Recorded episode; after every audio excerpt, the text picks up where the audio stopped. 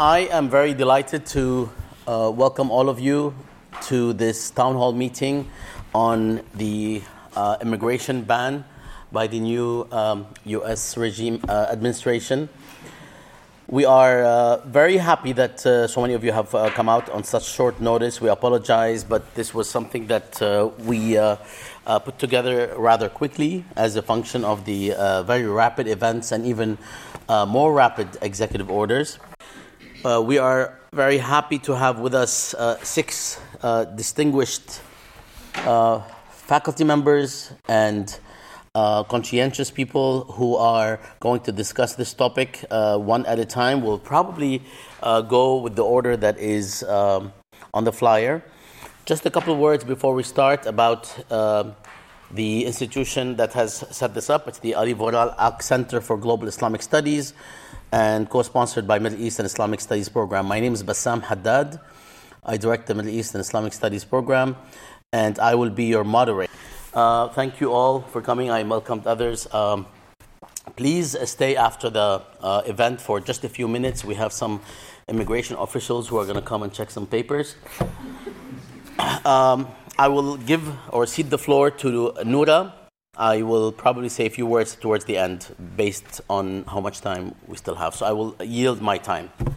Well, let me start by saying that I know we're all in a little bit of shock that. Um, Trump, or number 45, as some have called him, have, uh, has issued uh, 18 executive actions, which seems a bit exorbitant. But in fact, during his first uh, two weeks in office, President Obama actually issued 19 executive actions. So this kind of behavior isn't what is abnormal. It's the scope of them, it's the hasty nature with which they're being presented without interagency vetting um, that actually makes them so controversial. So this particular executive order on limiting the number, first of all, on, on uh, the ban, so to speak, on seven uh, Muslim majority countries as uh, for 90 days, as well as a complete ban on the acceptance of refugees from Syria, was not vetted by the, uh, the Department of Homeland Security. And so there, it hasn't been vetted by other people um, within Trump's own staff. And so that is going to subject it. One, it's subject people to question, um, such as Professor Jack Goldsmith, who was part of the uh, uh, George W. Bush administration, to say that it was created so hastily as to suggest that perhaps they do want this to be overturned so that they can um, unroll and, and usher something that's much more harsh um, that we find acceptable. How is that possible? It's very possible. What's at issue right now? The order has been temporarily restrained. That does it by a uh, federal judge, district court judge, which is the first court of jurisdiction. uh, my students are laughing. We keep going over this. First court of jurisdiction in the federal level. And so that means that the, what it goes to next, if it's appealed, is the Ninth Circuit, which the which the argument was held two days ago. And then, if the government wants to appeal, it'll go to the Supreme Court. So the district judge has said that this is overly broad, that the administration has not demonstrated a, a security threat, a compelling government interest, when asking the government attorney uh, whether or not how many terrorist threats have actually been identified from any of the seven countries. The attorney responded, I don't know, which indicates the hasty nature with which it's been put together. The judge responded, zero. Right? So that we, the, the, the, the, the issue is that this is legal. The executive branch does have this plenary authority to actually restrict uh, who, who comes and goes into the country. But the fact in this case is that you, you cannot demonstrate the, um, you might not be able to demonstrate the compelling interest. The counter argument is that, well, in fact, um, this isn't a Muslim ban because this only bans 15% of a global Muslim population so that you can't argue it's a Muslim ban, and that the m- largest uh, Muslim country, Indonesia, is not on the list. So this isn't targeting Muslims. This is actually targeting, for example, where ISIS may be operating, where we do have a national security threat. And so there, the, gov- uh, the, the, the government um, actually has an argument in response. Can I just close? Yes. Okay. Um, so the, the takeaway here is that as it is drafted now, this looks like it's not going to withstand strict scrutiny, which is a particular approach uh, to understanding the constitutionality of it. And, I, and we can discuss strict scrutiny later. But this can be amended so that it would uh, that it would uh, overcome that kind of constitutional law scrutiny. And secondly, what we're seeing now, which is really interesting, is just the broad coalitions that are being um, developed in response, including 100 tech companies that have filed an amicus curiae to support the um, to support opposition to the ban, as well as 16 attorney generals of different states. And so the thing to be mindful of is that when states are now arguing that this is harming them, and they're the ones suing, they're not suing on behalf of Muslims, they're suing on behalf of state interests. That um, what's also happening now is the recreation of an argument that other states have used to to forward much more conservative interests like when Texas uh, asserted standing to oppose uh, DACA under the Obama administration. And so just know that however we're using the law, it's going to be used uh, in, in all ways and will not come down clear cut on the side that we necessarily want to advocate. Thank you, Noura. Uh, Professor Mandaville?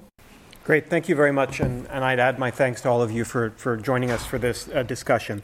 Um, I, I just spent the last two years working at the State Department as, as part of the U.S. government strategy to counter the challenge posed by the, uh, the, the, the, group known as the Islamic State in Iraq and Syria.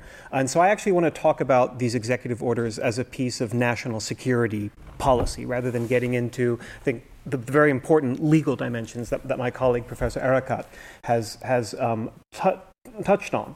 Um, I, I, I, I think it's, it's impossible to separate the narrow technical legal language that indeed d- does not discriminate uh, on entry into the U- United States in terms of the seven countries uh, l- listed uh, on the basis of religious affiliation. Right, it, all citizens of those countries, in theory, are um, uh, affected by, by this. Now, there are provisions in the executive order that do quite explicitly discriminate based on religious affiliation later in the executive order. And this is the section of it that refers to what's going to happen after 120 days once the refugee resettlement program is opened up again which directs the relevant federal agencies to privilege entering into the United States refugees who have been subject to religious persecution when and where they are religious minorities in the countries from which they are coming. Um, and, and the politics of this is fairly transparent, and that it's very clear that this is an effort to, uh, to, to provide for privileged access to the United States uh, for, for Christian refugees coming from the Middle East. Although, in, in theory, um, uh, it would be possible for a persecuted Muslim minority uh, to enter into the United States here. What I think is deeply problematic about this passage in particular, from a sort of um, bureaucratic point of view, is that it means that the Department of Homeland Security is going to have to come up with standards and protocols to figure out who is a Christian or what, what, what it means to claim a particular religious identity. And just pause and think about that for a moment. The US government is going to be placed in the position of deciding whether or not someone is a true member of a particular religious group.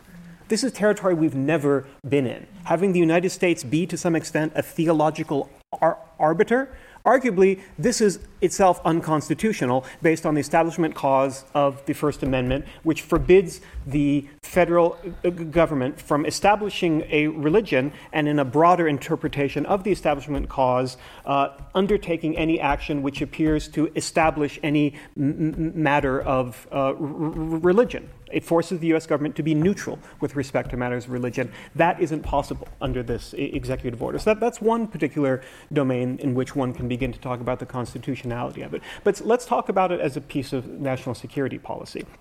It's the position of the Trump administration that, that this is an important action to take due to um, uh, the, the, the, risks of um, uh, foreign terrorists entering U.S. soil. And as we know, the, the, the campaign trail talk of a Muslim ban arose in the context of events such as the San Bernardino shootings, the Orlando nightclub uh, uh, uh attack.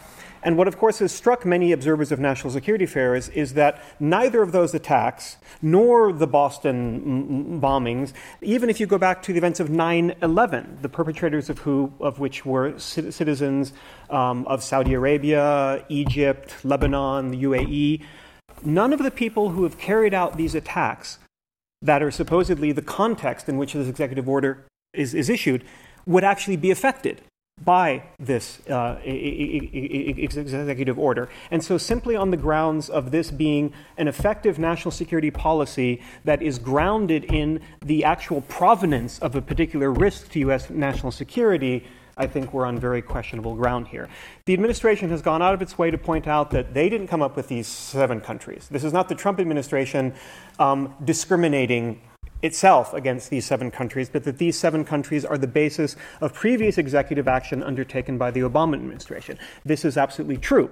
But the national security logic underpinning those two executive actions were fundamentally different. The Obama administration action does not target the citizens of those seven countries. The, national, the Obama uh, action targets citizens of countries that participate in the visa waiver program, a program that allows um, countries of 30, nationals of 38 uh, countries, mainly very close U.S. partners and allies in Europe, places like Japan, Australia, New Zealand, to come to the United States without having to go through the usual process to interview and get a, a visa. That Obama administration executive action took place in the context of the height of the threat posed from the problem generally termed in national security circles as foreign terrorist fighters. The fact that you had many citizens of European countries volunteering to fight in Syria, and then in some cases coming back to Europe, traveling back to Europe very easily with their Belgian or German or French passports, and then potentially being involved in some of the attacks that did occur in Europe. The Obama administration looked at this situation and said, Who, hang on a second, there's a potential loophole here that we need to close, because it means that it would be very easy for those people to potentially come to the United States without having to get a visa first. So, what we should do is not ban people from uh, coming into the United States from those seven countries, not ban visa waiver participating nationals, simply making sure that part, that citizens of visa waiver countries receive the already very high levels of scrutiny associated with this. And this, I think, is, and here is where it gets a little bit personal for me as someone who worked in the, the previous administration and was to some extent involved in these affairs. The underlying claim on the Trump administration seems to be that existing vetting procedures are somehow loose and slack, and that it's easy to get into this country. I, I, assure you that it is not. Anyone trying to come to the United States from Syria or Iraq or Som- Som- Somalia, as anyone who has done so, any of those countries would tell you recently, goes through an incredibly arduous and, and, and, um, and long and detailed vetting process. So, this is simply an executive order aiming at a problem that isn't there and is, I think, in my personal estimation, best understood first and foremost as a piece of political theater more than anything else. Thank you. Thank you, Professor Mandaville. Ahmet? Um, thank you so much. Um, thank you so much for this, and thank you. It's an honor to be on this panel uh, with established scholars. So I will just take a few minutes um, to talk about American Muslims. I mean, one of the, the populations that these executive orders target is American Muslims. I know there are other communities, uh, the Hispanic communities, undocumented immigrants, and maybe other sexual, ethnic um, identities. But let's talk about American Muslims, and I want to do just you know two things here. One is for those of you who may not be familiar with the American Muslim community, just to provide an overall broad overview. Uh, several things to say. This is a very diverse community in regards to its ethnic, racial makeup, in regards to uh, religious sensibilities. Uh, so one thing that this executive order, that this post 9/11 trend of talking about Muslims makes is actually we are lumping together a very diverse community um, into one identity. Uh, second thing is, you know, how many of American Muslims perhaps are going to be affected by these executive orders. About 80% of the broader, more or less 3 million or so American Muslims are citizens of the United States. Um, so one argument goes that, oh, okay, so a broad majority is, is, citizens, so maybe they are not really, they don't have too much to fear about. Uh, but actually, I'll talk in the second part, which is that, you know, citizens are really worried that their rights are going to be infringed upon as much as those who hold either green cards or just here on visas.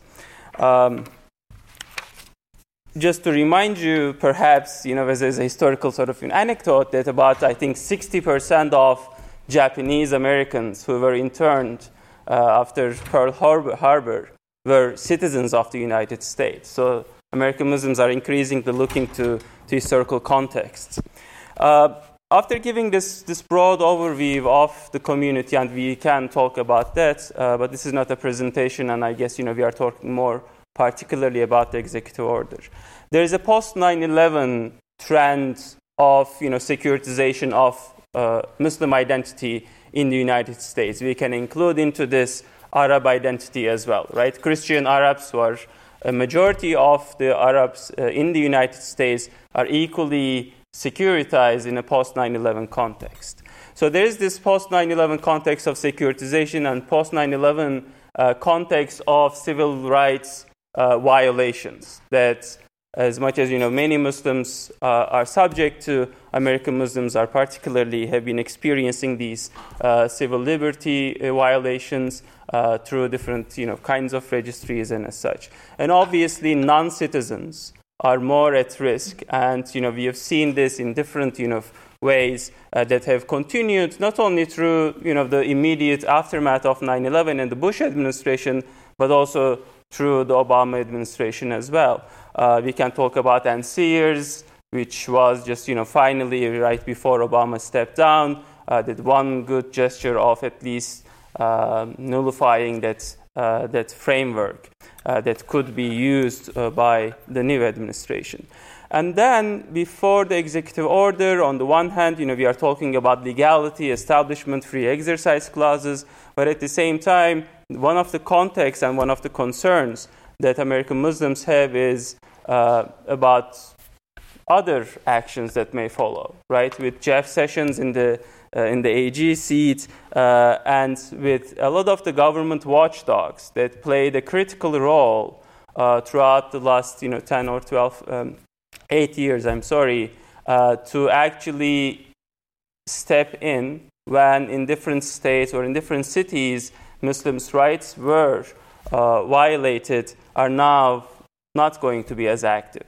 And we have seen this not only with Muslims, but also you know, with undocumented immigrants. I think in Phoenix uh, the first deportation of, uh, of, a, uh, of an undocumented immigrant who has been you know, coming to the ICE offices per regulations is taking place any day now. Uh, so these are some of the contexts that the community, the American Muslim community, broadly um, has been discussing.